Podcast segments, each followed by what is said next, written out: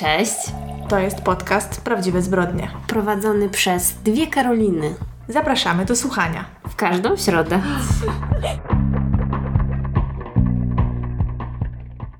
Więc dziś przychodzimy do Was e, z obiecanym klubem książki. Zobaczymy, jak to wyjdzie. Same się zastanawiamy w sumie.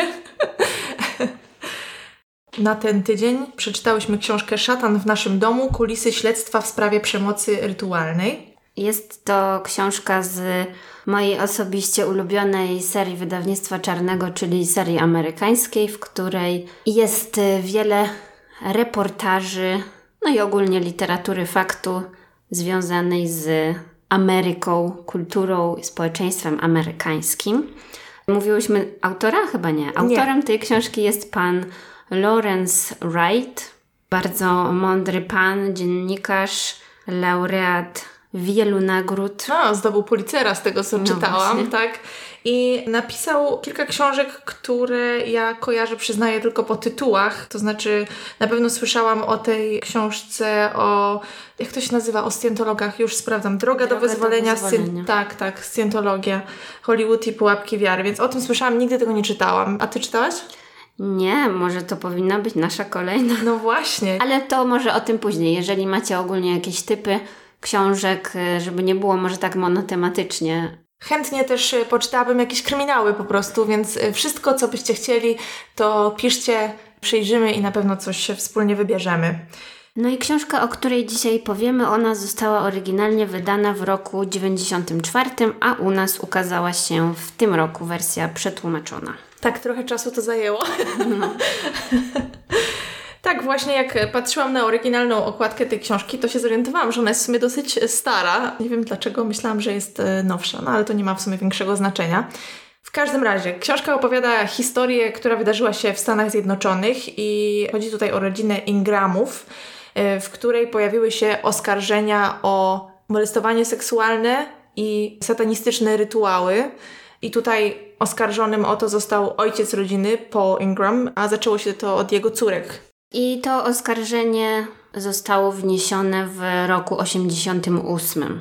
I co dziwne w, tej sprawie, to to, że właśnie zaczęło się od zarzutów o przemoc seksualną, o wykorzystywanie, a z czasem przekształciło się to w przedziwną historię o satanistycznym kulcie, yy, składania ofiar z niemowląt, grupowych gwałtów i naprawdę urosło to bardzo szybko i wkrótce po rozpoczęciu śledztwa okazało się, że miał być w to zaangażowany nie tylko ojciec rodziny Paul, ale również yy, jego wielu kolegów, którzy pracowali w miejscowej policji. Tak, właśnie, bo jeszcze nie powiedziałyśmy, że po pierwsze, teraz mówimy szybki y, skrót fabuły tej książki. I dla wszystkich, którzy nie czytali, zaznaczamy, że będziemy mówić o całej treści tej książki, więc jeżeli nie chcecie usłyszeć żadnych spoilerów, mimo że to jest oparte na faktach, więc raczej o spoilerach nie można mówić, ale jeżeli chcecie sobie to przeczytać i być jakoś tam zaskoczeni rozwiązaniem, to polecamy po prostu ominąć i znaczniki czasowe macie w opisie. I Paul, ojciec rodziny, on również pracował w lokalnym komisariacie policji, bo ta cała sprawa wydarzyła się w małej miejscowości w stanie Waszyngton. Więc y, kiedy te córki wniosły to oskarżenie, no to tak naprawdę koledzy Pola musieli przeprowadzić to śledztwo i wszyscy byli oczywiście w wielkim szoku, no bo on był lubiany, szanowany i tak dalej. I im dalej w las, tym właśnie coraz więcej osób, również z tego komisariatu policji, okazało się być zaangażowanymi przestępczo właściwie też w całą tę sprawę. Więc bardzo, bardzo dziwna akcja. Warto też dodać, że było to dość religijne społeczeństwo i wiele z osób, które brały udział w tej sprawie, chodziło do kościoła i, i było właśnie osobami religijnymi.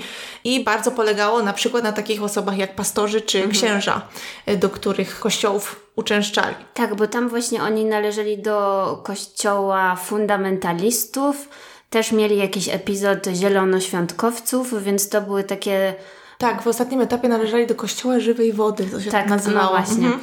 Więc to wszystko były takie bardzo, bym powiedziała, konserwatywne, bardzo mocno religijne osoby. Paul wraz z żoną Sandy mieli piątkę dzieci, a w zasadzie nawet szóstkę, mhm. z tym, że jedna z ich córek zmarła przed osiemnastymi urodzinami. I bardzo szybko okazało się, że w zasadzie cała rodzina miała właśnie uczestniczyć w tych satanistycznych rytuałach. Problem polegał na tym, że Paul, ani jego żona Sandy, ani również y, inni koledzy, którzy mieli brać udział w tych satanistycznych rytuałach i gwałtach, nie pamiętali, żeby takie zdarzenia miały mieć miejsce. No i właśnie, to już chyba by było tyle tytułem wstępu. Myślę, że możemy przejść do takiego głównego tak.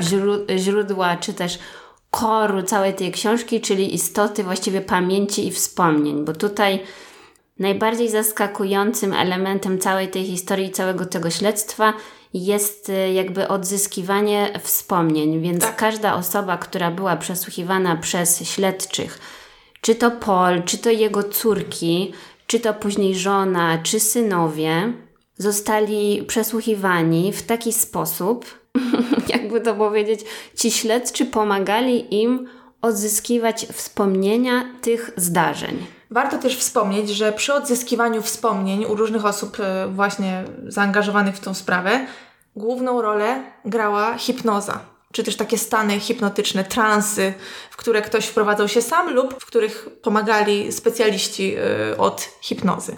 No właśnie, i jeszcze co też tutaj jest wspólne u wszystkich osób, z notatek z tych przesłuchań, z tego całego śledztwa wynika, że właśnie przy przesłuchiwaniu e, zaznaczali, że dana osoba zachowywała się tak, jakby wchodziła w trans i nagle była w stanie sobie te wszystkie zdarzenia przypomnieć, czy też odtworzyć. I tutaj jeszcze jest taka, to przynajmniej moją uwagę zwróciło, taki ciekawy aspekt językowy, że zawsze w tym jakby transie zmieniali jakby formę języka troszeczkę, że nie mówili pierwszej osobie, tylko tak jakby albo obserwowali to, albo zmieniali jakby tryb czasowy, że jakby się uprzeć, to oni nie mówili dokładnie ja zgwałciłem moją córkę, tylko ja bym zgwałcił moją, jakby zmieniali... Paul używał no. jakiegoś takiego trybu przypuszczającego, no. co by zrobił, jakby miało do takiej sytuacji dojść, jak musiałoby to wyglądać. No, no, no. E, rzeczywiście było coś takiego i autor też mocno zwraca na to uwagę. Jeżeli chodzi o Pola, on bardzo dużo się modlił, bardzo dużo mówił językami, jak to się nazywa, po to właśnie, żeby pomóc sobie odzyskiwać te wspomnienia. I też co istotne, sugerowano mu podczas przesłuchań, że gdyby on zaakceptował, że coś takiego miało miejsce, czyli niejako przyznał się przed sobą, nawet jeżeli nie przed nimi, to będzie mu łatwiej te wspomnienia odzyskać. To było chyba w przypadku i jego, i jego żony, co ten pastor, czy tam ksiądz tego ich kościoła, taka osoba, z którą byli jakby e, najbardziej tam zżyci, czy najbardziej jemu ufali, on postawił im jakby taką tezę, że e, jeżeli nie możesz sobie coś tam przypomnieć, no to skup się na tym i przypomnij sobie i pamiętaj, że wszystko to, co Twoja pamięć wytworzy, to to na pewno się wydarzyło, no bo przecież Bóg nie chciałby podpowiadać ci wspomnień, które były nieprawdziwe, nie? Czy coś takiego, tak. jakiś taki totalny po prostu absurd. Byłam tak zbulwersowana, jak to czytałam. Tak, brzmiało to bardzo nieetycznie, szczerze mówiąc. Poza tym myślę, że warto też wspomnieć, że w tamtym czasie w Stanach Zjednoczonych panował jakiś szał i była ogromna popularność e, wszelkich wiadomości i książek związanych e, z satanizmem, z rytuałami, z jakimiś tajemnymi krągami ludzi, którzy mieli właśnie takie satanistyczne kulty tworzyć. No właśnie, i to mi przypomniało bardzo ten podcast, o którym kiedyś mówiłam, Satanic Panic mhm. z serii Uncover. To jest jakaś tam kanadyjska stacja, która to robi. Więc jeżeli to Was zainteresowało, to polecam bardzo, bo nawet właśnie w tej książce, jak już autor przechodzi do takiego jakby backgroundu, gdzie mm, podaje właściwie, jakie były inne tego typu sprawy w Stanach w tamtym czasie, to właśnie zaczęło się to od tej sprawy, o której jest ten mhm. podcast. Tak, wiele kojarzyłam właśnie z tych e, spraw, które tutaj autor przypomina. Trzeba też pamiętać, zabierając się do tej książki, ci, którzy z Was, którzy przeczytali, to na pewno też zauważyli, że jest tutaj bardzo dużo tła, bardzo dużo faktów, bardzo dużo źródeł wspominanych, więc myślę, że to może chwilami przytłaczać, ale jest to hmm. potrzebne do zrozumienia. Nie sądzę, żeby to było przytłaczające, bo to było dla mnie mega interesujące i tam właśnie wielokrotnie przywołuję też taką książkę, która się ukazała w 80 roku pod tytułem Michelle Remembers i to też tak. jest jakaś taka chyba klasyczna lektura. Jedna z pierwszych książek, tak. która wzbudziła takie zainteresowanie i spopularyzowała w ogóle temat y, satanizmu i tych tajnych grup To w ogóle była książka napisana przez tą Michelle i jej psychiatrę, więc w sumie no taka też nie wiem, czy dość etyczna kolaboracja, żeby coś takiego robić, ale okej. Okay. I właśnie tam w tej książce opisują obrzędy czarnej magii, którym niby miała być poddawana ta Michelle przez oczywiście jakiś satanistyczny krąg. Także jakby wszyscy chyba o tej książce wiedzieli w tamtym czasie i ona zapoczątkowała taką lawinę tych satanistycznych Doniesień. Treści, tak, doniesień i treści i w, i w książkach, i w telewizji. Przecież oni nawet tam pisali, że nie dość, że byli psychiatrzy, psychoterapeuci, którzy specjalizowali się w odzyskiwaniu wspomnień, to potem pojawili się odpowiedni prawnicy, którzy zajmowali się wytaczaniem procesów opieranych głównie na odzyskanych wspomnieniach. Tak, i to, co bardzo mnie bolało czytając tą książkę, to fakt, o którym tutaj autor pisze, że był moment, w którym w zasadzie ktokolwiek mógł nazywać się się psychologiem czy psychoterapeutą. Mhm. E, w zasadzie nie psychologiem, a psychoterapeutą. Czyli byli ludzie kompletnie bez kompetencji, bez żadnego wykształcenia w tym kierunku, którzy prowadzili terapię dla osób z problemami, bardzo możliwe, że wmawiając im, że właśnie na przykład padali ofiarą takich e, kultów satanistycznych. No i dla mnie tak naprawdę ta cała panika satanistyczna, czy jakby to przetłumaczyć na język polski, ona ma główne źródło w takiej bardzo mocnej wierze w Boga, prawda? Bo ja rozumiem, że jeżeli ktoś bardzo mocno wierzy w Boga, głęboko w sobie, tak? No to zgodnie ze swoją religią czy swoimi przekonaniami, odpowiednio mocno również musi wierzyć w szatana, bo jeżeli wierzymy w to, że ktoś stworzył ten świat e, jako taki dobry, no to też jest ta opozycja do tego zło, prawda? Tak, właśnie ja czytając też miałam takie poczucie w niektórych źródłach i wywiadach przytaczanych przez autora tej książki, że niestety niektórym ludziom, zwłaszcza tym, którzy byli związani z zarobkowo y, z, z tym całym przemysłem, który powstał, po prostu im to było najzwyczajniej w świecie na rękę. Mhm. Czyli domyślam się też, że wiele, wiele ludzi panikowało, słysząc, że ich dzieci mogą paść ofiarą jakiejś grupy, która będzie na nich odprawiać nie wiadomo jakie satanistyczne rytuały, no więc biegły do kościoła, prawda, i tam, nie wiem, myły się święconą wodą albo biegły do psychologów, żeby sprawdzać, czy przypadkiem no. właśnie, przerażająca tak naprawdę siła jest w religii, zwłaszcza kiedy budowana jest na lęku, prawda? No bo wielokrotnie w tych historiach podstawą do tych wszystkich tam wspomnień i pewnych przekonań jest lęk przed złem, lęk przed szatanem. Więc w jaki sposób można się bronić? No właśnie, nie wiem, tam modląc się, obmywając się święconą wodą i, i tak dalej, nie? A to wszystko są takie bardzo irracjonalne kwestie, nie? No ale oczywiście mówimy tutaj o tych y, kościołach fundamentalistycznych, które jednak y, różnią się. No i tak oczywiście też ciężko jakby tutaj wrzucać wszystkich do jednego wora, prawda? To, że tutaj Paul spotkał pastora, który na siłę próbował go przekonać do tego, że robił krzywdę całej swojej rodzinie, no to jakby nic nie oznacza jeszcze, prawda? No, ale może wracając do, trochę odpłynęłyśmy, więc może wracając do tutaj klu całej tej sprawy, no to było śledztwo, tak? Śledztwo zostało przeprowadzone przez osoby kompletnie niekompetentne, bo tak jakby wszyscy, którzy znali Pola, znali jego rodzinę, powinni być odsunięci od tej sprawy, a oni właściwie jej przewodniczyli. Znali te dziewczyny od dziecka. No wyobraź sobie, jeżeli przyjdzie do Was jakaś dziewczyna, młoda dziewczyna, którą znacie od urodzenia i mówi, że mój ojciec nie dość, że gwałcił, wykorzystywał seksualnie, to potem tam były historie, że ona była w ciąży, urodziła to dziecko, potem wycinali z niej płód, nie wiem, tam niszczyli tak, ten przymuszenie płód. do aborcji, przybijanie gwoździami do podłogi, czy tam do czegoś, gwałty analne, gwałcenie przez zwierzęta. Naprawdę po prostu w tej książce są takie Wszystko. rzeczy, że się robi niedobrze. I naturalną reakcją jest, y, no wiadomo, współczucie i wierzenie. I chciałabym, żebyśmy wszyscy wierzyli, jeżeli ktoś mówi, y, że stała mu się krzywda. I przyznam, że towarzyszyło mi chwilami poczucie winy, kiedy niektóre te scenariusze i tutaj autor wykazywał jakieś niezgodności w, w zeznaniach tych ludzi, że czasami tak myślałam sobie, no tak, no zmyśliła to, a potem myślę, Boże, czy na pewno? Mm, no... Ciężko stwierdzić, tak, ale no. na pewno nie było żadnych dowodów tak, na te tak, wszystkie tak. historie, prawda? Mm, tak, więc... to był emocjonalny rollercoaster, ja bym powiedziała, czytanie tej książki.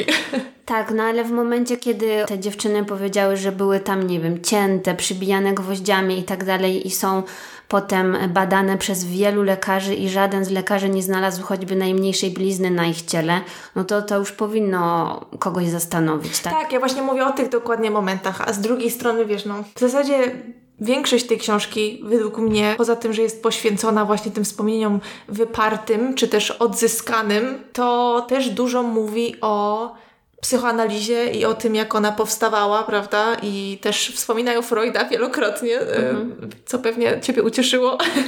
No, pewnie zawsze Freud mnie cieszy, ale no jest to zawsze duży problem, bo psychika ludzka ma taką naturę, że nie można z niej wyciągnąć żadnych faktów, jakby, że to jest tak płynne i tak y, zróżnicowane dla każdej osoby, że naprawdę bardzo mnie to zadziwia, że w ogóle był taki moment w prawodawstwie, że można by było czyjeś, tylko i wyłącznie czyjeś wspomnienia uznać za odpowiednie przesłanki, żeby kogoś, no bo w efekcie oczywiście ten Pol trafił do więzienia na tam praktycznie chyba do końca życia, nie? To on tam dostał karę powyżej 20 lat więzienia. 20 lat, tak. I też co ciekawe, on wielokrotnie zarzekał się, że jego dzieci nie kłamią, więc jeżeli coś takiego mówią, to coś musi w tym być. Bardzo poddał się tej sugestii ze strony swojego pastora i ze strony kolegów, którzy prowadzili te przesłuchania, psychologów, którzy go badali, choć pojawił się też y, specjalista, tam jakiś pan z psychiatrii z jakiegoś uniwersytetu, który przeprowadził na nim eksperymenty, na nim mówię, mam na myśli Pola, które udowodniły, że większość z tego, co on opowiada, to muszą być fantazje. Kurczę, szkoda, że też nie zapisałam sobie nazwiska tego pana. W każdym razie, kiedy on się pojawił w tej sprawie, no to też troszeczkę zadziałał na pola i wtedy w polu nastąpił taki zwrot, nie? Bo on w pewnym momencie stwierdził, że on jednak tego nie zrobił. Ale na koniec jest już takie, no to mnie troszeczkę przyznam złapało za serce, bo on faktycznie przypomniał sobie wszystkie złe rzeczy, które swoim dzieciom zrobił. Tak. Tak naprawdę to się sprowadza do tego, że on był winny być może jakiegoś zaniedbania, złego traktowania dzieci pod względem takim emocjonalnym czy właśnie psychicznym. Tak, po latach w więzieniu i po tym, jak prowadził dzienniki, żeby jakoś spróbować poukładać sobie w głowie to, co faktycznie uważa za swoje wspomnienie, a to, czego tak naprawdę nie jest pewien i prawdopodobnie jest wytworem jego fantazji, pod wpływem właśnie tych różnych sesji hipnoz i nie wiem, transów, które się wprowadzał, stwierdził, że y, mimo że nie jest winny może temu, co mówiły dokładnie córki, no to niestety zawiódł jako ojciec. Mhm. Ale co też bardzo zwróciło moją uwagę, w książce jest taki fragment, gdzie autor opowiada o tym właśnie po pierwsze, że mnóstwo osób zupełnie bez kompetencji zajmowało się psychoterapią i mogło nazywać się terapeutami, że panowała jakaś absolutna wolność w zasadzie w tym zakresie, to jeszcze bardzo dużo z tych osób korzystało na tym, że znajdują cudzysłów ocaleńców, bo tak się te osoby nazywało, mhm. ponieważ na przykład państwo opłacało i płaciło grube pieniądze za terapię takich osób. Mhm. I, I w zasadzie zmroziło mi to krew w żyłach, bo pomyślałam sobie, ile żyć i ile rodzin mogły takie nieuczciwe osoby zniszczyć. Tak, no bo na pewno historia rodziny Ingramów jest najbardziej ekstremalna z całego tego nurtu przemocy satanistycznej, rytualnej i odzyskiwania wspomnień i tak dalej. Ale właśnie to pokazuje idealnie, jaka pod koniec lat 80. panowała paranoja w całym amerykańskim społeczeństwie, więc to naprawdę był taki problem dla nich ogólnokrajowy?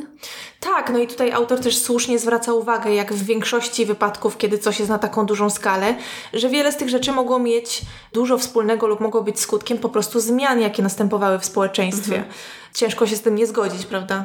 Na pewno, jeżeli ktoś interesuje się psychologią, czy psychiatrią, czy y, satanizmem, albo i hipnozą, jest to książka warta przeczytania, chociaż ja muszę powiedzieć, że ja, nie, ja jestem bardzo sceptyczna, jeśli chodzi o hipnozy i tego typu rzeczy. Już chyba kiedyś o tym rozmawiałyśmy przy okazji Twojego odcinka o UFO, chociaż mm. nie wiem, czy to było w podcaście, czy po, czy przed. Mm-hmm.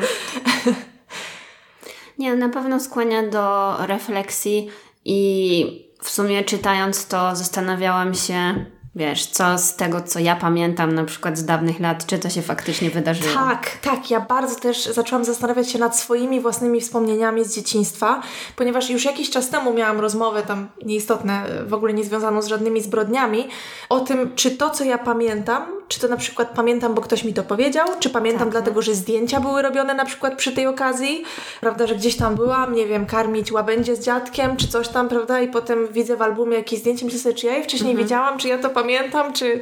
No i też y, wydaje mi się, że jak człowiek zacznie sobie powtarzać, że coś y, zdarzyło się inaczej, to może w końcu w to uwierzyć, nie? No ja pamiętam, że na studiach miałam jeden e, kurs, nie wiem czy on trwał chyba z pół roku, który był cały poświęcony kulturze pamięci i właśnie dużo tekstów podobnych do tej książki czytaliśmy. I właśnie wtedy pamiętam, że czytaliśmy jakiś tam artykuł o właśnie przypadku dziewczyny, która u jakiegoś tam psychoterapeuty czy podczas jakiejś sesji właśnie przypomniała sobie że była wykorzystana seksualnie i tak dalej, więc myślę, że jakby też we współczesnej humanistyce też to jest taki ciekawy temat. I właśnie wtedy tak sobie myślałam, że wiele rzeczy, które ja pamiętam z dzieciństwa, pamiętam głównie dlatego, że mam zdjęcia w albumie. Mhm, I tak. myślę, że wiele osób też tak ma. Że przez to, że na przykład oglądało się te zdjęcia przez całe życie, no to to jest oczywiste, że tak byłam wtedy tu i tu i nie wiem, zjeżdżałam na jabłku z góry. Tak. Na... Co ja mówię? Wiesz co mi chodzi? Tak, Na rozumiem. tym takim jabłuszku. Tak, tak, tak. Pamiętam dokładnie taką scenę, że zjeżdżałam, a byłam wtedy taka mała, że na pewno nie jestem w stanie tego pamiętać, a potem moja babcia przez wiele lat mi potem to odtwarzała, że a pamiętasz jak byłyśmy tam i tak, Tak, się chichrałaś, tak, tak. coś tam. I ja już czuję, że to jest moje wspomnienie. Więc no, pamięć na pewno płata figle. Zdecydowanie i właśnie jak przeglądałam jakieś tam recenzje tej książki, no, tam lubimy czytać właśnie, czy na Goodreads, to widziałam, że dużo ludzi pisało, że zaczęli wątpić e, No. w, w, w to, co sami pamiętają, prawda? Już nawet w takie błahe w, wspomnienia. I coś w tym jest. A mówiłam wcześniej, y, tam zaprzeczyłaś, że może być ta książka przytłaczająca, dlatego właśnie, że widziałam kilka komentarzy takich, że ludzie na przykład mieli kilka podejść do tego, A. bo dużo Okej. jest, jednak jest naszpikowana y, różnymi odniesieniami do innych tekstów, do innych wydarzeń. Nie powiedziałabym, że jest bardzo dużo przypisów, szczerze mówiąc. Spodziewałam się, że będzie więcej. No ale jak ktoś miał dłuższą przerwę od takiej literatury, to może będzie... Nie, no jasne, na pewno jakby dla osób, które znają tą serię i czytają te książki, to na pewno nie, nie będzie żaden tam problem. No ja ją przeczytałam właściwie prawie że na raz. Więc Czytało się ją bardzo szybko. wciągnęła. Ale właśnie mam jeden taki zarzut przez to, że ostatnio czytałam inną książkę z tej serii o schizofrenii, tam w Ciemnej Dolinie. No i ogólnie parę innych książek i bardziej mi się podoba, kiedy autor się ujawnia i ujawnia swoje emocje.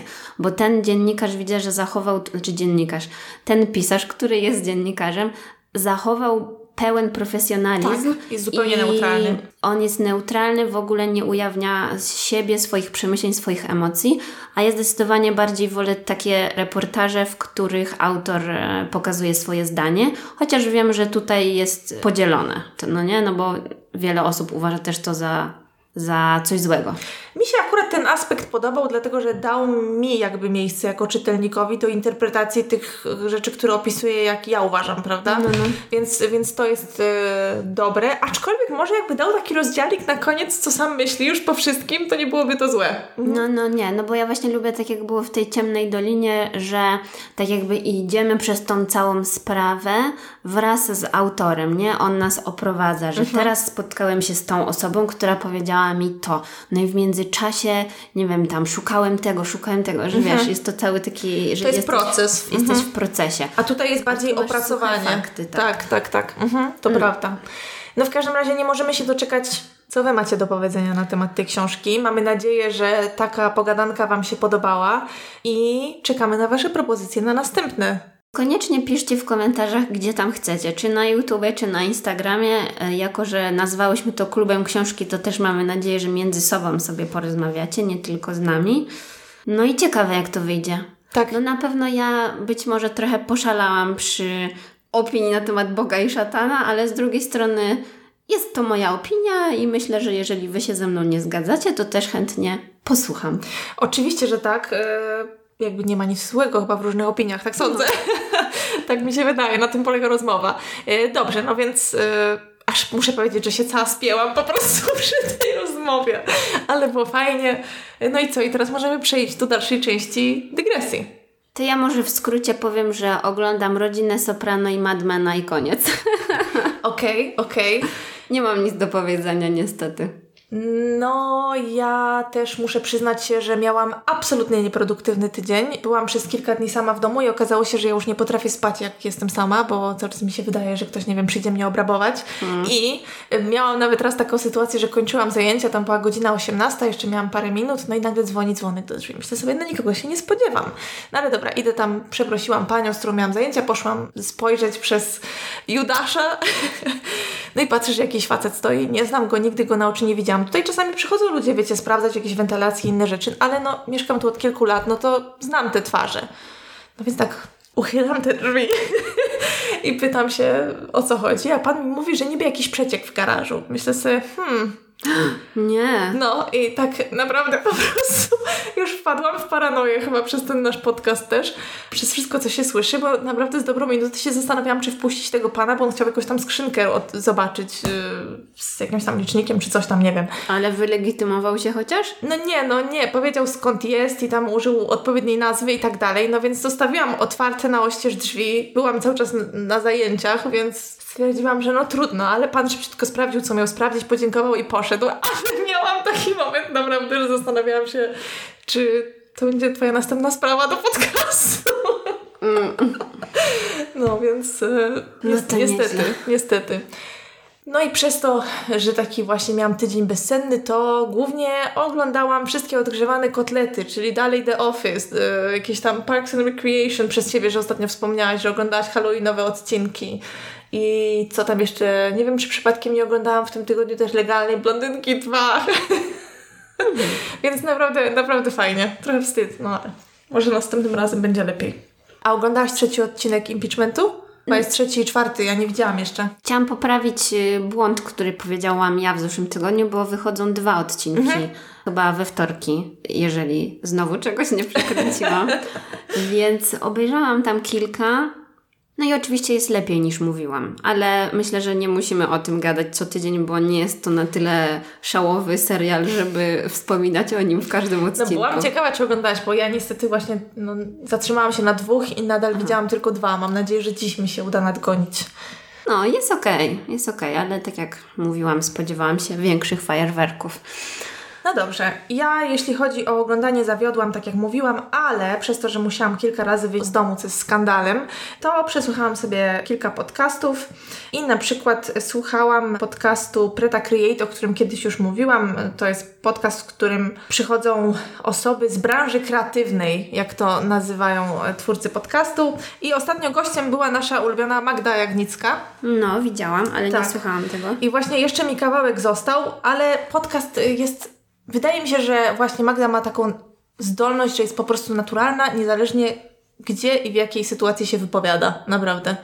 Ta rozmowa brzmi po prostu jakby dziewczyny sobie siedziały i piły kawę w kawiarni. Hmm. Także trochę się czułam, jakby mnie podsłuchiwała. No, to posłucham. tak, ale bardzo przyjemnie mi się tego słuchało. Dużo rozmawiają o mediach społecznościowych, o Instagramie, po co się w ogóle jest na Instagramie i tak dalej.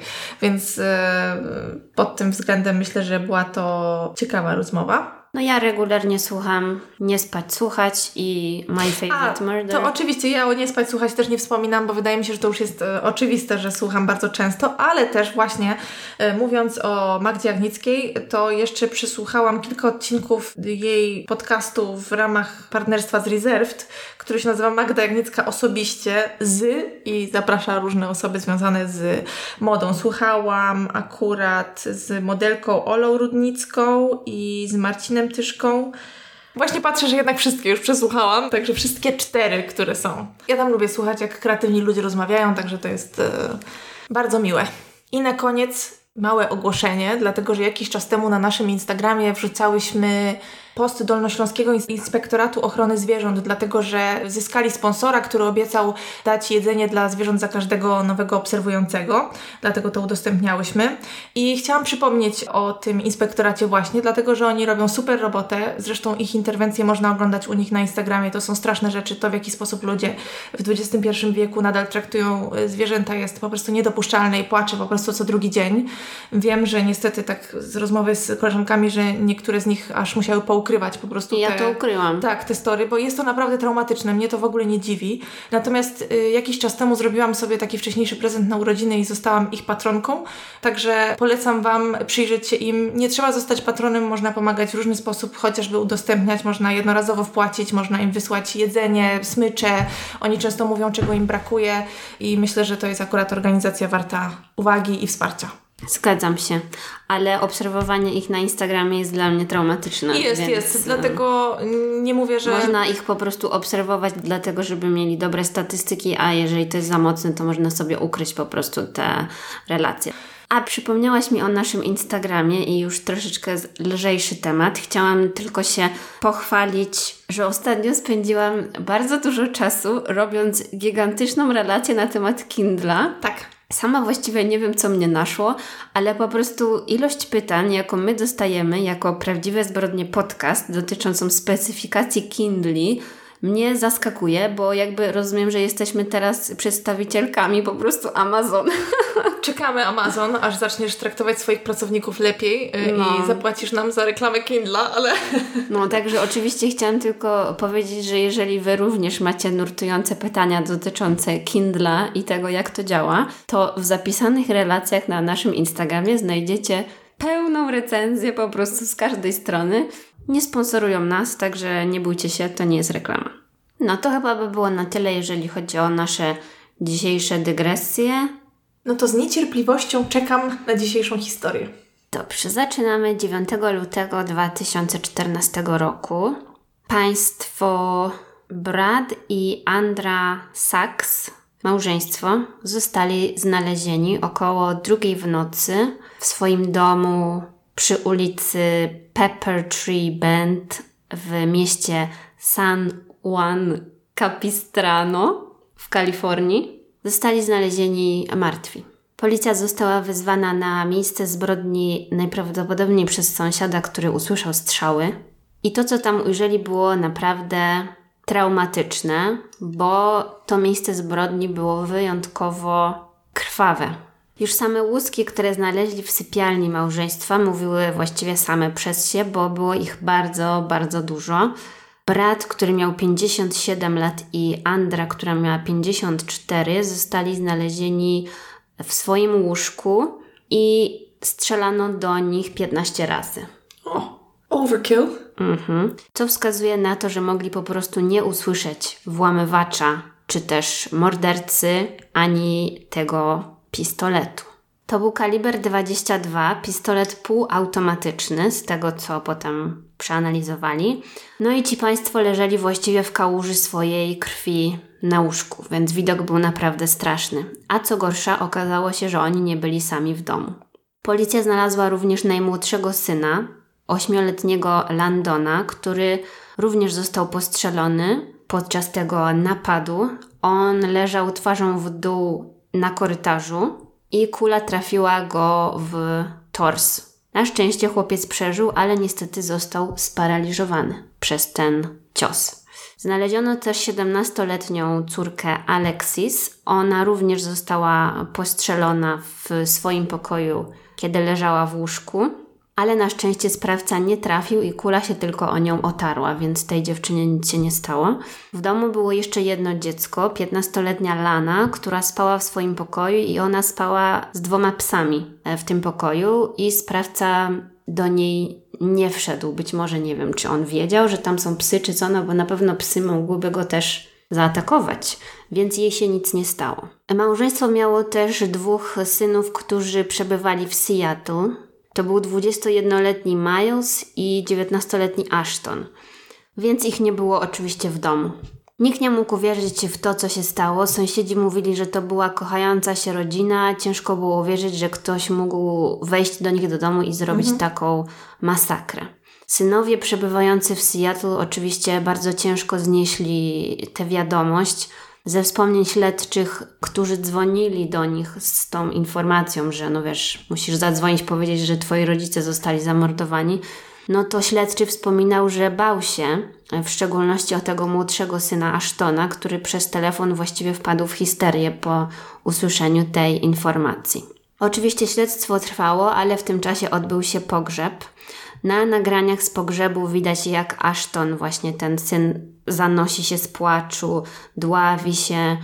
E, mówi, że jego mama zawsze była dla niego bohaterką i przez łzy mówi, że no jedyne co tam ciężko tu mówić o czymś pozytywnym, no ale powiedzmy, że powiedział, że jedyne co pozytywnego to, że jego rodzice będą na zawsze razem. Mhm.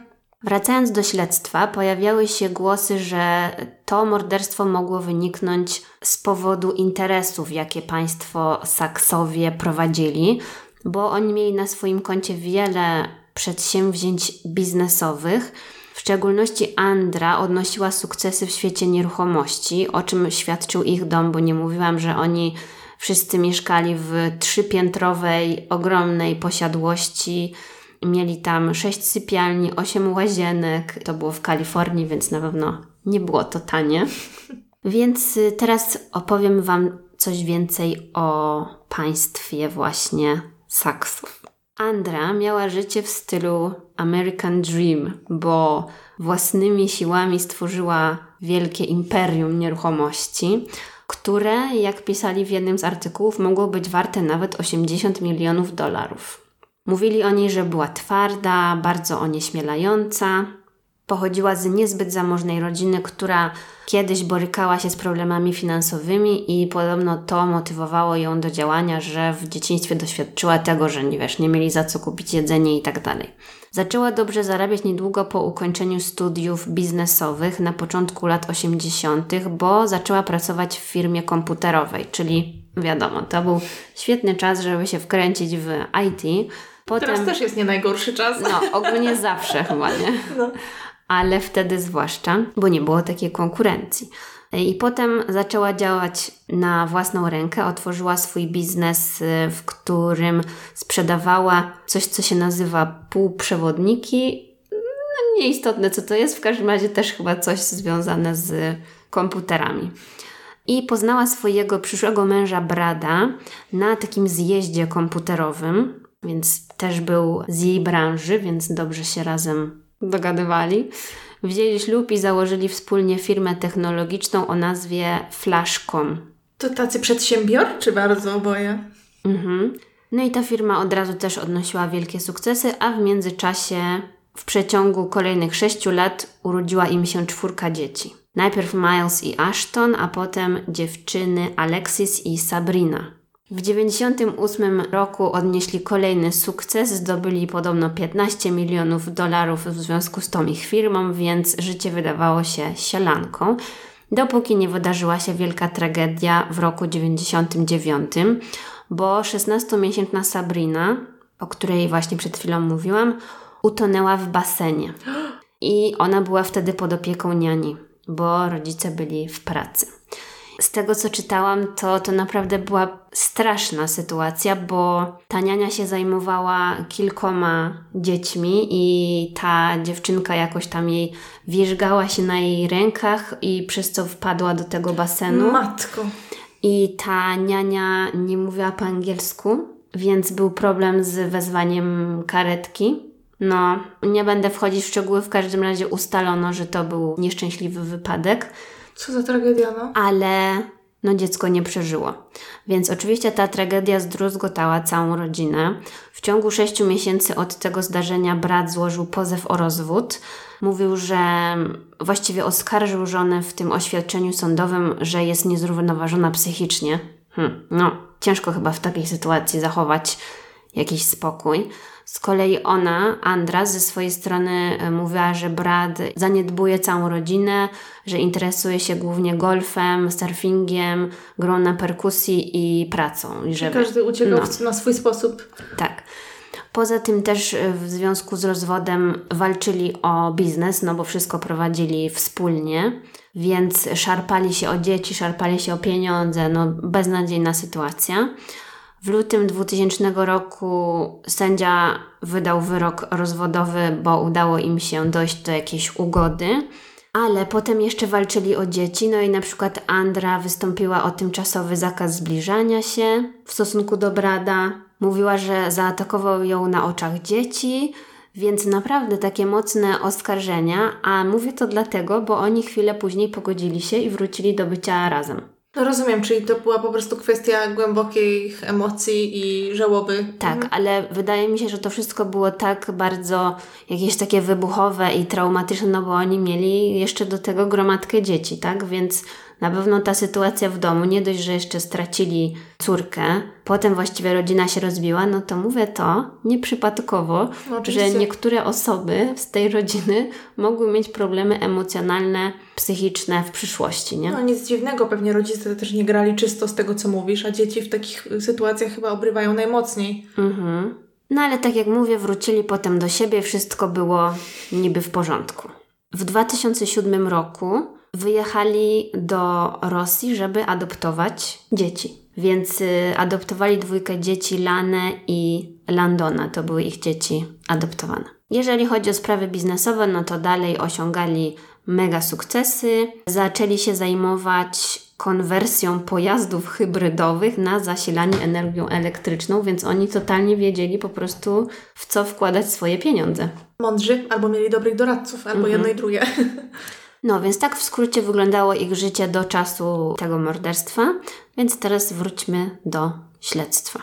Jak mówiłam, śledczy odkryli, że oni mieli wielu wrogów w związku z ich sukcesami biznesowymi. Drążyli szukali informacji wśród ich współpracowników, czegokolwiek, co by mogło im pomóc rozwiązać e, sprawę tego morderstwa, ale nie znaleźli nic w tym temacie. No ale pojawił się nowy trop, to było miesiąc później, bo oczywiście przeglądali kamery z monitoringu z sąsiedztwa i odkryli, że chwilę przed tym, jak został wykonany telefon na numer alarmowy, widać, że koło tego domu przejeżdża samochód. Mhm.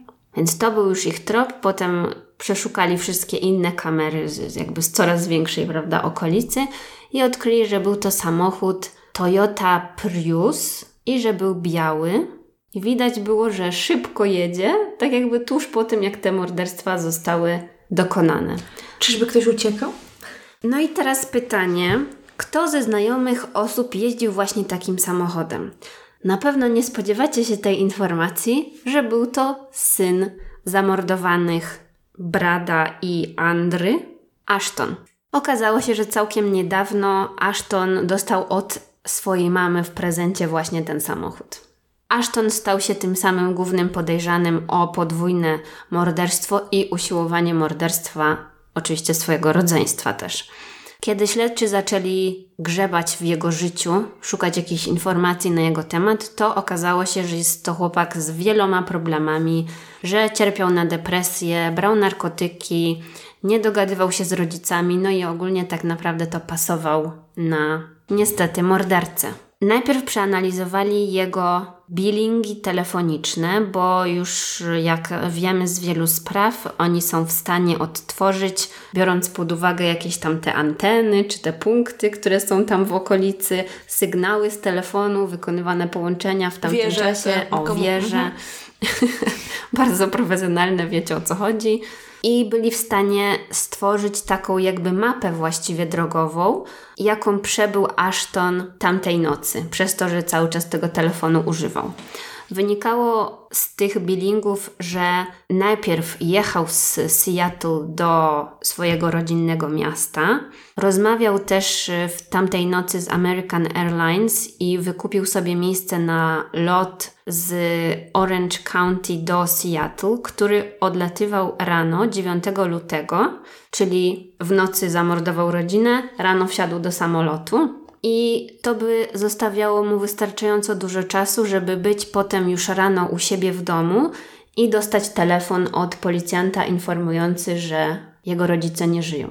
I jeszcze dzięki przeanalizowaniu kamer na lotnisku zobaczyli, że został podwieziony taksówką właśnie na to lotnisko o tej konkretnej godzinie. Dodatkowo też zadzwonił do firmy transportowej i załatwił sobie, żeby jego samochód, który porzucił w tamtym miasteczku rodzinnym, żeby ten samochód został przetransportowany do Seattle. Więc naprawdę. Przecież to ślad za śladem ze sobą zostawił. Z jednej strony tak, a z drugiej strony on mógł myśleć o tym, że pozbywa się wszystkich śladów, nie? No, no może masz rację, rzeczywiście. Gdyby nie padło na niego, to nie mieliby żadnego pretekstu, żeby sprawdzać, co on robił, prawda? No więc mhm. on myślał, że pozbył się wszystkich śladów, ale zapomniał o tym, że sąsiad ma kamerę. Mhm. I że ten jego biały Prius troszeczkę się rzuca w oczy. Więc oczywiście mieli już tyle dowodów, mieli pewność, że kłamał i mieli pewność, że jest mordercą. Po zlokalizowaniu e, jego Priusa śledczy uzyskali nakaz przeszukania i znaleźli w samochodzie, co też jest oczywiście wielka głupota, znaleźli narzędzie zbrodni, bo ten pistolet zostawił w samochodzie. Geniusz. Był to półautomatyczny karabin kaliber 22. Oczywiście został przeanalizowany przez eksperta od balistyki, który zeznał następnie w procesie, że kule, które zostały znalezione na miejscu zbrodni, pasują do tego pistoletu, więc nie było tutaj żadnych wątpliwości. 6 marca śledczy udali się do innej rodzinnej posiadłości, w której w tamtym czasie całe rodzeństwo przebywało razem. To było w mieście Coronado. I oni tam pojechali z zamiarem przesłuchania i aresztowania Ashtona. Tyle, że on na tamten moment nie wiedział w ogóle, że jest podejrzanym. On, wiesz, odgrywał wtedy rolę Zrozpaczonego. Z, zrozpaczonego syna, tak. Więc policja trochę wzięła go z zaskoczenia. Początkowo wydawał się otwarty i rozmowny, ale w momencie, kiedy zaskoczyli go jednym pytaniem, no to już się zamknął, bo zapytali go, jak wytłumaczy nagranie, e, jakie mają z kamery, gdzie widać, że wsiada na tamtym lokalnym lotnisku rano po morderstwach, nie? No i to oczywiście wskazywało na to, że on wcześniej kłamał, i on był taki e, w szoku i już chyba stwierdził, że musi zadzwonić po adwokata. Ashton został aresztowany tego samego dnia, 6 marca 2014 roku, pod zarzutem popełnienia dwóch morderstw i usiłowania popełnienia dwóch morderstw. Mhm. No i co on powiedział właściwie na swoją obronę podczas tego przesłuchania? Powiedział, że nie zachowywał się normalnie, nie jest w stanie tego wytłumaczyć, dlaczego tam poszedł i zaczął strzelać. Powiedział też, że nie wiem dlaczego zrujnowałem sobie życie, chciałem po prostu umrzeć. Mhm. Generalnie nie miał jednego konkretnego powodu. Twierdził, że miał wiele problemów, które się na to nałożyły. Powiedział, że jego życie było, cudzysłów, popieprzone. Przestał chodzić do szkoły, swój wolny czas spędzał na paleniu marihuany i graniu w gry komputerowe. Twierdził, że nie ufał swoim rodzicom, rodzice sprawiali, że czuł się jak gówno, że faworyzowali jego rodzeństwo i że podobno miał taki plan, żeby zabić rodziców, a następnie zabić siebie. A na pytanie, dlaczego w takim razie siebie nie zabił i dlaczego zastrzelił brata i siostrę, no to powiedział, że nie wie. Mhm. No i ze wspomnień znajomych i rodziny wynika, że kiedy on był młodszy, kiedy był nastolatkiem, no to do pewnego momentu wszystko było z nim w porządku. Do roku 2012 wspominano, że był dobrym uczniem w liceum, że miał same piątki, że rodzice byli z niego dumni, ale niestety w przeciągu kolejnego roku coś się zmieniło. Zaczął mieć problemy emocjonalne i psychiczne. Rodzice martwili się, że za dużo czasu spędza grając w gry komputerowe. Grał na przykład w League of Legends albo Warcraft. Karolina dobrze zna te gry, dlatego tak się podśmiechuje. Tak, tak. I podobno też ciężko zniósł rozstanie z dziewczyną i w związku z tym próbował przedawkować leki. Nie wiadomo, czy to była próba samobójcza, no ale tak to wyglądało. Czy krzyk o pomoc? Mhm. No i właśnie Ashton już potem będąc na przesłuchaniu na policji i wspominając to swoje przedawkowanie, powiedział, że jego rodzice w ogóle na to nie zareagowali, że ich reakcja była taka obojętna. Twierdził, że oni nie wzięli tego na poważnie i po prostu on przynajmniej czuł, że oni olali jego próbę samobójczą. No i właśnie po tym incydencie podobno jego rodzice zachęcili go, żeby przeniósł się do brata do Seattle, żeby mieć taki nowy start. I to było w roku 2013. On tam poszedł do koledżu i dostał od swojej mamy nowe mieszkanie i nowy samochód, właśnie tego Priusa.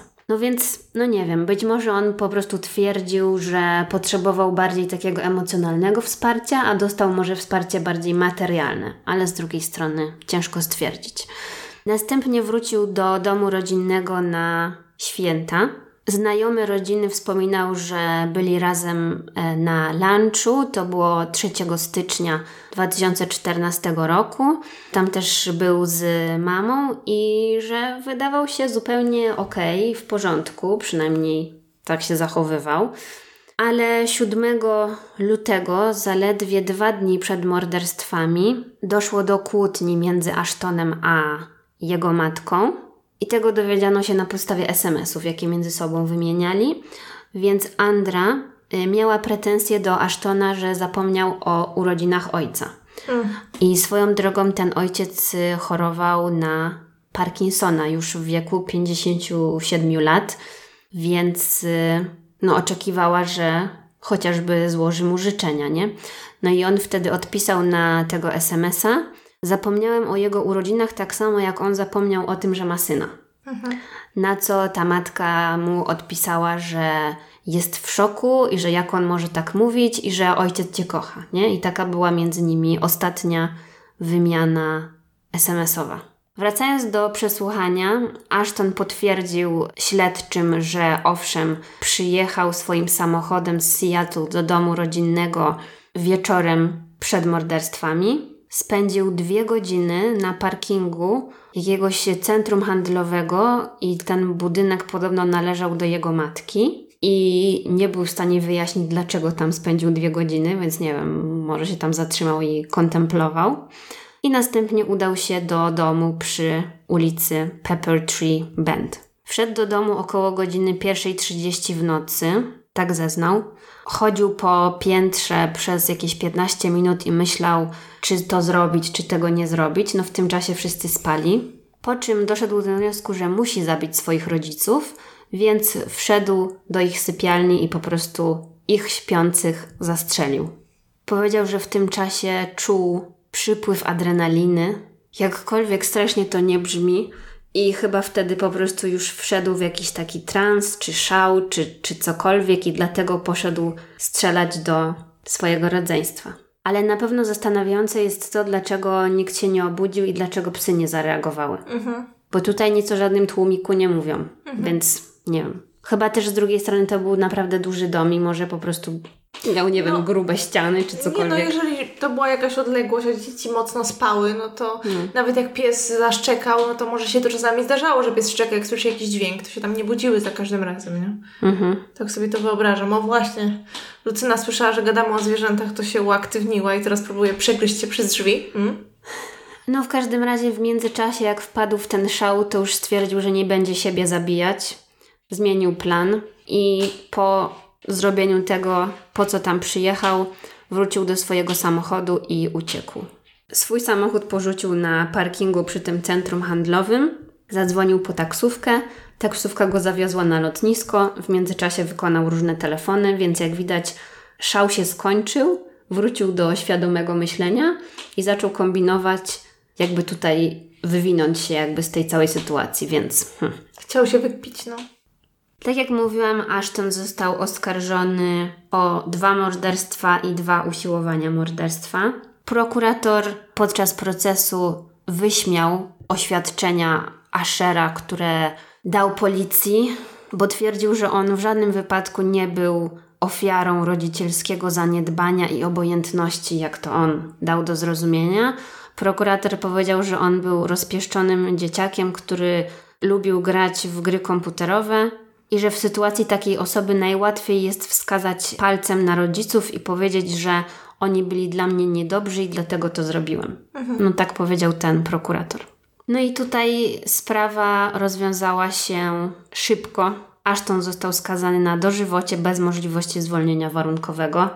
No bo jednak, tak jak mówiłam, wszystkie dowody wskazywały na to, że bardzo dobrze sobie to zaplanował i że tak naprawdę żadnych tutaj nie wykazał ani skrupułów, ani skruchy. No bo należy pamiętać o tym, że swoje rodzeństwo pozbawił rodziców, do tego swojego brata sparaliżował. Mhm.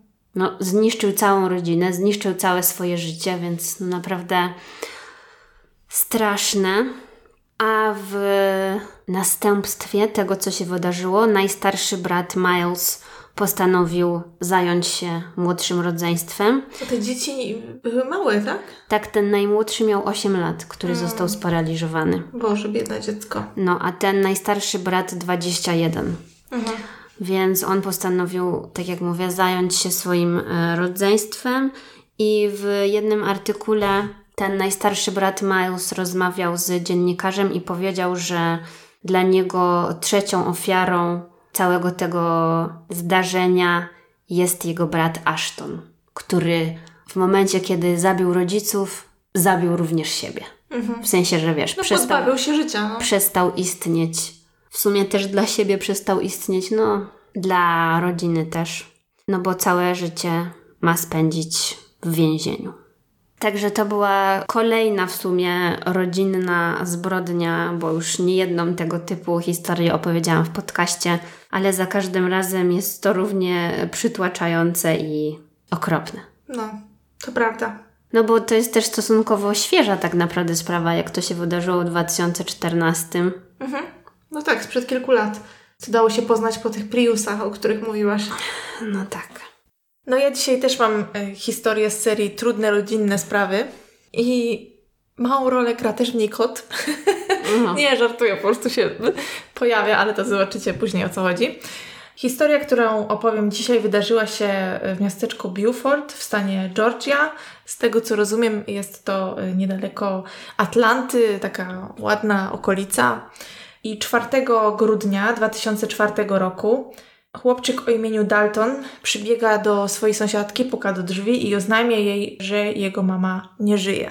Poszedł do niej rano, no, obudzić ją, tak, był głodny i zauważył, że bodajże z nosa cieknie jej krew. I uwaga, miał powiedzieć tej sąsiadce, oni się dobrze znali.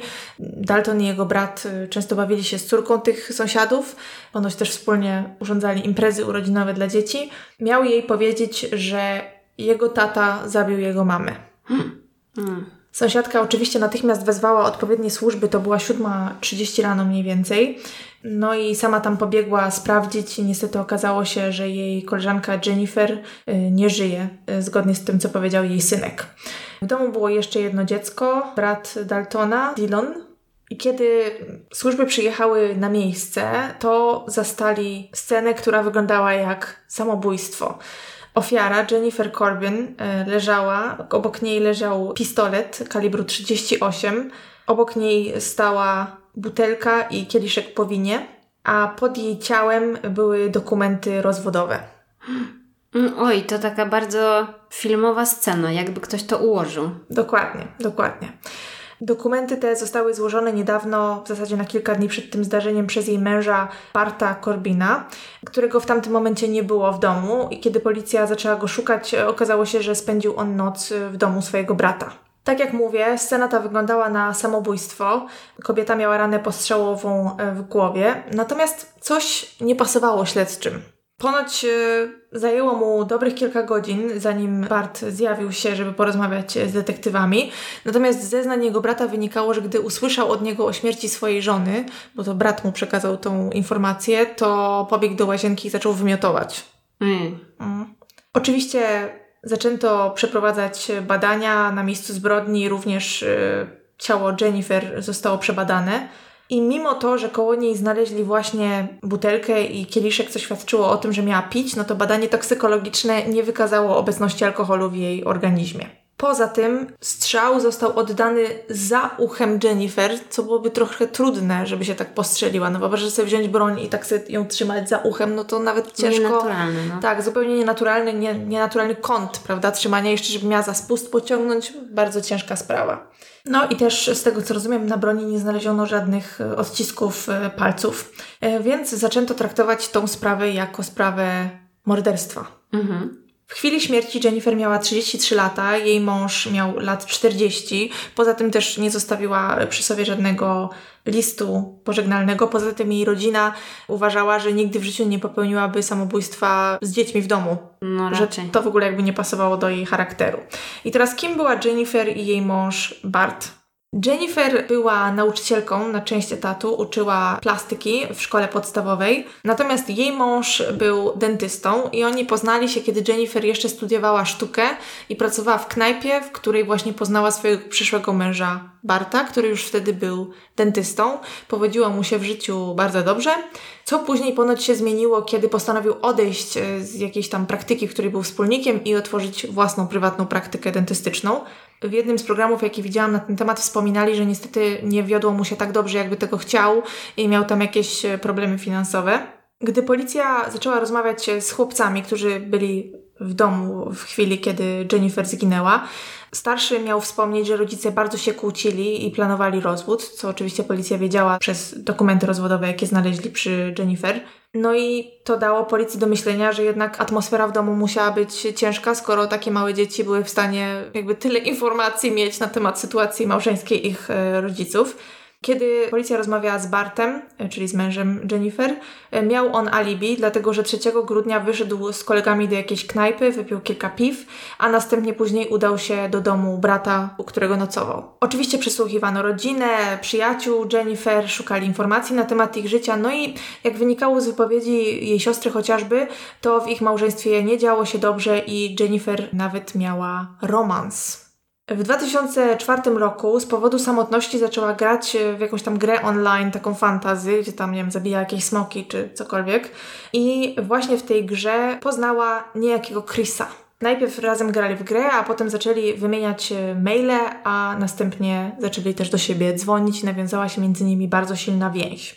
Ta samotność miała wynikać też z tego, że mąż nie poświęcał jej uwagi, bardzo dużo czasu spędzał w pracy, co nie przynosiło w sumie żadnych korzyści finansowych, więc Jennifer zaczęła podejrzewać, że mąż ma romans. No i wtedy ponoć zaczęła bardzo wiesz o siebie dbać, biegać i tak dalej, bo stwierdziła, że chce wrócić do formy sprzed drugiej ciąży ale jak słyszałam, nie skonfrontowała jakby swoich przypuszczeń z mężem, a były one prawdziwe, dlatego że miał on romans z recepcjonistką właśnie ze swojej prywatnej praktyki, który w sumie był bardzo praktyczny dla niego, bo ta kobieta ponoć miała swoją rodzinę, więc w sumie nie miała wobec niego żadnych oczekiwań tak naprawdę. Mm. Więc tutaj nie było tego, że ach, musisz odejść od żony, prawda, które często się pojawia w historiach, które opowiadamy. To ogólnie wszyscy fajnie wzajemnie się zdradzali. Otóż to, tak. No i właśnie gdy policja sprawdziła bilingi ofiary, okazało się, że w noc, kiedy zginęła, y, rozmawiała właśnie z tym swoim kochankiem telefonicznie do około godziny 12 w nocy, a potem jeszcze wymieniała maile i ostatniego maila wysłała gdzieś tam około 1.40. No i ewidentnie z tych wszystkich maili wynikało, że oni planują wspólne życie. I ponoć w międzyczasie też Bart miał dowiedzieć się o tym, że żona ma romans, gdzieś tam zobaczył jakieś jej maile, wiadomości. Y, no i oczywiście bardzo mu się to wszystko nie spodobało i to też miało się przyczynić do złożenia wniosku rozwodowego. Przed tym też był niezadowolony, że żona tyle czasu spędza w internecie i to też pewnie wzbudziło jakieś jego przypuszczenia, jakieś jego wątpliwości na temat jej wierności, chociaż no co za hipokryta w ogóle, no sam ją zdradzał, no to czego się spodziewał? Hmm że nie będzie poświęcał jej żadnego czasu, ona będzie jeszcze mu wdzięczna? No sorry. Ja tam nie mówię, zdrada nigdy nie jest dobra, no ale jakby już też oburzał się, a sam robił dokładnie to samo. Oczywiście tam dyskutowali dużo o podziale majątku, kto będzie mieszkał w domu, kto się miał z niego wyprowadzać. Bart też z tego, co rozumiem, na ten temat zmieniał trochę zdanie, że raz jej mówił, dobra, to ty zostań z dziećmi w domu, a potem jednak, no, zostań sobie, ale będziesz musiała sama za niego płacić i tak dalej, prawda? No, a wiadomo, że z ich dwójki, no to ona też zajmowała się domem, bo pracowała tylko na część etatu, no więc on miał lepszą sytuację finansową. Kiedy policja sprawdziła osobę, z którą Jennifer telefonowała i mailowała właśnie w noc y, jej śmierci, no to okazało się, że ta osoba znajdowała się w Missouri, tak jak zresztą twierdził Chris, że stamtąd jest. Więc tutaj ta osoba została wykluczona, choć zawartość maili, jakie do siebie pisali, była dosyć wątpliwa, dlatego że one szybko z przyjaźni, wiesz, przekształciły się w taki płomienny romans i ogólnie opisywali w tych mailach, co by tam ze sobą y, zrobili, wiesz, taki sexting powiedzmy. Mhm. Opisywali tam różne gierki, w jakie by się ze sobą bawili i ponoć w jednym z maili Chris miał zapytać, co by zrobiła, czy zdobyłaby się na to, żeby przyłożyć mu broń do skroni podczas stosunku, czy coś takiego.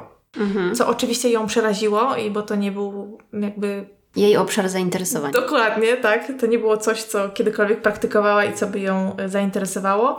Co według osób e, w programach, które oglądałam na temat tej sprawy, miało świadczyć o tym, jak samotna była Jennifer, że po prostu nawet w sytuacji, kiedy ktoś jej proponował coś, co kompletnie nie leżało w, właśnie w kręgu jej zainteresowań, jak to powiedziałaś, to i tak gdzieś tam dalej kontynuowała tą znajomość i mówiła, że ach, jestem przerażona, chcę, żebyś był w moim życiu, ale czegoś takiego nie byłabym w stanie zrobić, prawda? Mhm. No i w pewnym momencie, e, aha, no bo ona oczywiście chciała z tym mężczyzną planować swoje dalsze życie i tak dalej, po już rozwodzie z mężem, no ale w pewnym momencie Chris przyznał się Jennifer, że tak naprawdę nie ma na imię Chris, tylko Anita. Wow, tego się nikt nie spodziewał, Prawda? że ta osoba nie podaje się za tego, kim jest.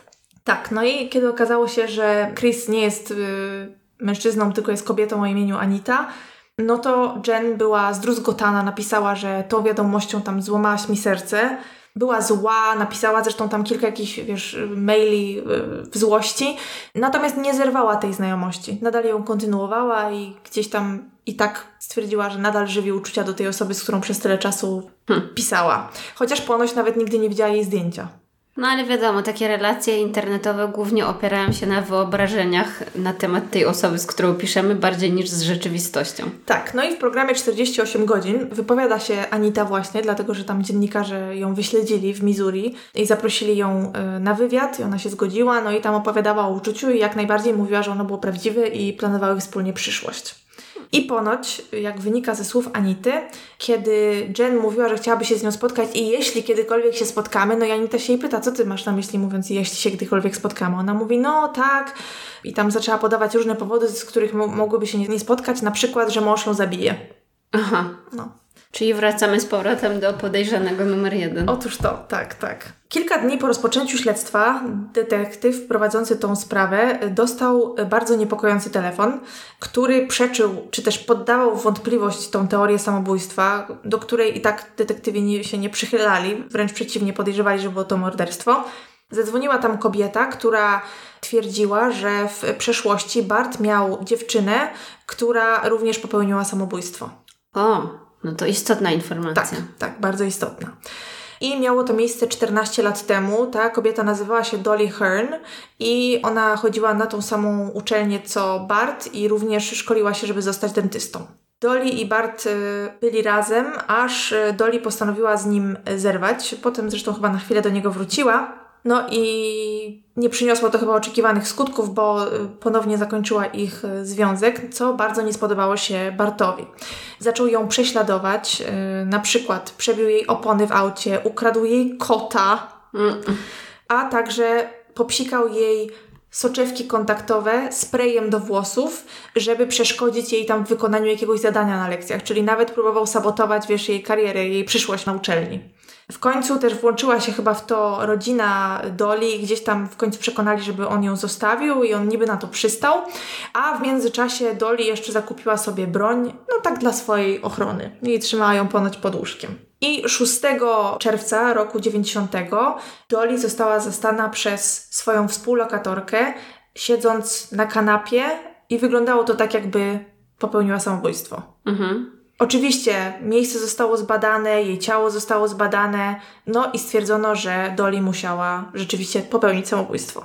Jej rodzina oczywiście w to nie wierzyła, mówiła, że nic na to nie wskazywało, że kilka dni temu ją tam widzieli, wszystko było w porządku.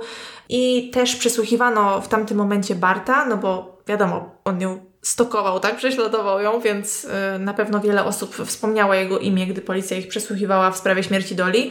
I on przyznał się, że nawet był u niej z wizytą tamtego dnia, natomiast nic z tego nie wyniknęło, bo absolutnie nie było żadnych dowodów czy śladów, które miałyby świadczyć o tym, że ktoś jej pomógł to samobójstwo popełnić. Kiedy detektyw usłyszał te rewelacje, no to natychmiast skontaktował się z policją, która prowadziła tamtejsze śledztwo i o dziwo trafił na policjanta, którego ojciec prowadził tą sprawę oryginalnie kilkanaście lat temu, już w tamtym momencie był na emeryturze.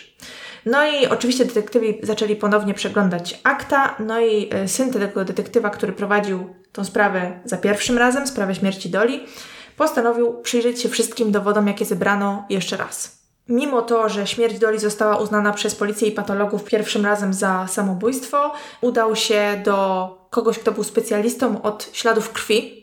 Czyli takiego Dextera. Tak, wiesz, to blood spatter, tak, czy jak ktoś tam mówi.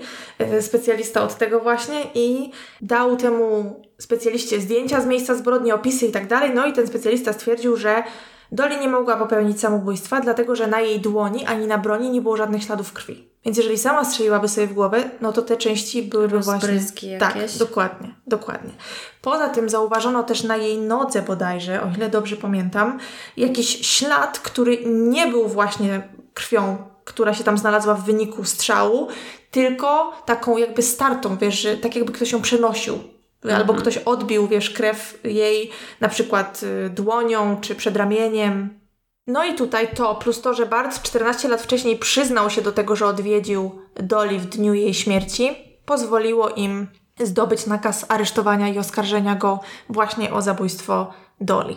Wkrótce później udaje się też policji oskarżyć go o morderstwo swojej żony Jennifer. I teraz jakie oni dowody zebrali? Ponieważ poza tym, co mówiła rodzina, co powiedziało dziecko, Jen i Barta, to byli też w stanie niejako podważyć jego alibi, ponieważ e, znaleziono sygnał właśnie wysłany przez jego komórkę do wieży, która stała niedaleko domu Barta i Jen. Czyli nie pojechał prosto do domu brata, tylko jeszcze zahaczył o swój dom rodzinny, tak? Tam, gdzie wychowywał z żoną dzieci. I uwaga, zadzwonił do ich terapeutki małżeńskiej, żeby odwołać wizytę następnego dnia. Aha, no to hmm, ciekawe czemu. Tak, poza tym y, przed godziną drugą również sąsiad, mąż tej sąsiadki, do której przybiegł syn Jen, żeby jej powiedzieć, że jego mama nie żyje, usłyszał, jak auto Barta podjeżdża przed drugą rano, czyli zaraz po tym, jak wysłała ostatniego maila do swojej kochanki, pod dom. A wkrótce później odjeżdża spod tego domu. Tutaj mam pewne wątpliwości, dlatego że w niektórych źródłach mówili, że on to usłyszał i znał ten dźwięk, a w innych usłyszałam, że widział, więc w sumie nie wiem. No ale jakiś tam dowód był, że mógł e, pod tym domem się znaleźć. Poza tym policja też szukała jakiegoś połączenia pomiędzy bronią, z której zginęła Jennifer, a jej mężem Bartem. No i gdy prześledzili jakby historię tej broni, dopasowali ją do mężczyzny, który ją zakupił, który nazywał się Richard Wilson. I jak mówili w Forensic Files, ten mężczyzna, Richard, był pracownikiem w firmie ojca Barta. I oni się znali. A poza tym policji udało się zdobyć dowody, które świadczyły o tym, że cztery dni przed śmiercią Jen, Bart właśnie z tym kolegą się spotkał. Udał się do niego. Hmm. Kiedy policja rozmawiała właśnie z tym Richardem, on na początku nie chciał w ogóle z nimi rozmawiać, nie chciał z nimi e, współpracować. Mówił, że nie chce żadnych kłopotów i w ogóle on nie wie o co chodzi i tyle, i ta sprawa go nie dotyczy. Kiedy Bart został aresztowany, oczywiście zatrudnił sobie, wiesz, jakiś tam duet dwóch super prawników, którzy już tam opracowali mu świetną linię obrony i zresztą w programie 48 godzin jeden z tych prawników mówi, bo jakby prowadzący mówi, czyli uważa pan, że to jest taki zbieg okoliczności, że dwie kobiety w życiu Barta popełniły samobójstwo. On mówi, a dlaczego zbieg okoliczności? Po prostu to są dwie odrębne, niezwiązane ze sobą, wiesz, tragedie, nie? Mhm, No. Które łączy jeden koleś. Dokładnie, dokładnie. I hmm, w obu przypadkach kobiety chciały od niego odejść. Hmm. Bardzo dziwne. No i ogólnie z wypowiedzi tej obrony wynikało, że oni byli nastawieni bardzo pozytywnie i w zasadzie byli pewni, że uda im się Barta wybronić. Do czasu, aż Richard jednak wrócił i powiedział policji, że rzeczywiście Bart skontaktował się z nim, bo wiedział, że ten Richard ma trochę broni i powiedział, że jego żona ma romans prawdopodobnie i że on w sumie dla obrony potrzebuje broni. Więc Richard dał mu jeden ze swoich pistoletów. Okej. Tak, no i kiedy policja pokazała mu broń, z której zginęła Jen, no to on powiedział, tak, mój pistolet wyglądał tak samo, nie? Więc jakby sprawa jasna. No i kiedy to wszystko wyszło na jaw, to oskarżyciele, prokuratorzy i ze sprawy Dolly i Jennifer postanowili złożyć Bartowi ofertę, można powiedzieć, nie do odrzucenia, bo mogła mu nawet grozić kara śmierci w tamtym momencie za te dwa morderstwa i postanowili złożyć mu ofertę, że jeżeli się przyzna do obu tych y, morderstw, no to wtedy właśnie kara śmierci nie będzie mu grozić. I on to zrobił i są sceny właśnie z sali sądowej, gdzie on podchodzi i przed sędzią przyznaje się w obecności rodzin tych dwóch kobiet, a następnie wypowiadają się przedstawiciele obu rodzin, ofiar. No i oczywiście ogólnie mówią mu, że ma się sparzyć w piekle, nie? I, i tyle. No mają rację. Nawet jego własny brat mówi, że no to jest po prostu straszne, bo zabrał dzieciom matkę, tak, zabił czyjąś córkę i tak dalej, no i ciężko się tutaj z tym nie zgodzić. Zresztą na jego twarzy było po prostu zero emocji, zero. No i w ten oto sposób Bart został skazany na dwa dożywocia. Wszędzie pisali, że odsiadywany w tym samym czasie, ale w przypadku dożywocia to chyba nie ma większego znaczenia. Tak myślę. Chociaż nie wiem, nie jestem prawnikiem w Stanach. No także, tak jak widać, ja ostatnio się zafiksowałam na sprawach złych mężów z jakiegoś powodu. Hmm. I w każdej musi być kot. Najbardziej myślę szkoda mi tych dzieci biednych, które znalazły ciało swojej matki No. i naprawdę nie mogą wierzyć, że ich własny ojciec y, skazał tych chłopców na taką traumę. No, zresztą mogli po prostu słuchać się tego chłopczyka na początku, który powiedział, że Tak, ale- zabił mamę. Wiesz co, nikt chyba tego nie negował specjalnie, tylko musieli znaleźć jakieś dowody, prawda? Bo nawet właśnie w większości tych programów, które widziałam na ten temat, były sceny z przesłuchania, oczywiście tam buzia tego chłopca była zamazana i tak dalej, gdzie policja rozmawia z nim i on opowiada o tym wszystkim. Jeżeli chodzi o dzieci Jennifer i Barta, to opieką zajęła się siostra Jennifer, która zresztą miała już swoją dwójkę dzieci, także wychowuje je razem ze swoim mężem. Ale też co mnie zaskoczyło, że też dopisali w kilku źródłach informacje na temat właśnie tych sąsiadów, z którymi Jennifer i Bart się przyjaźnili.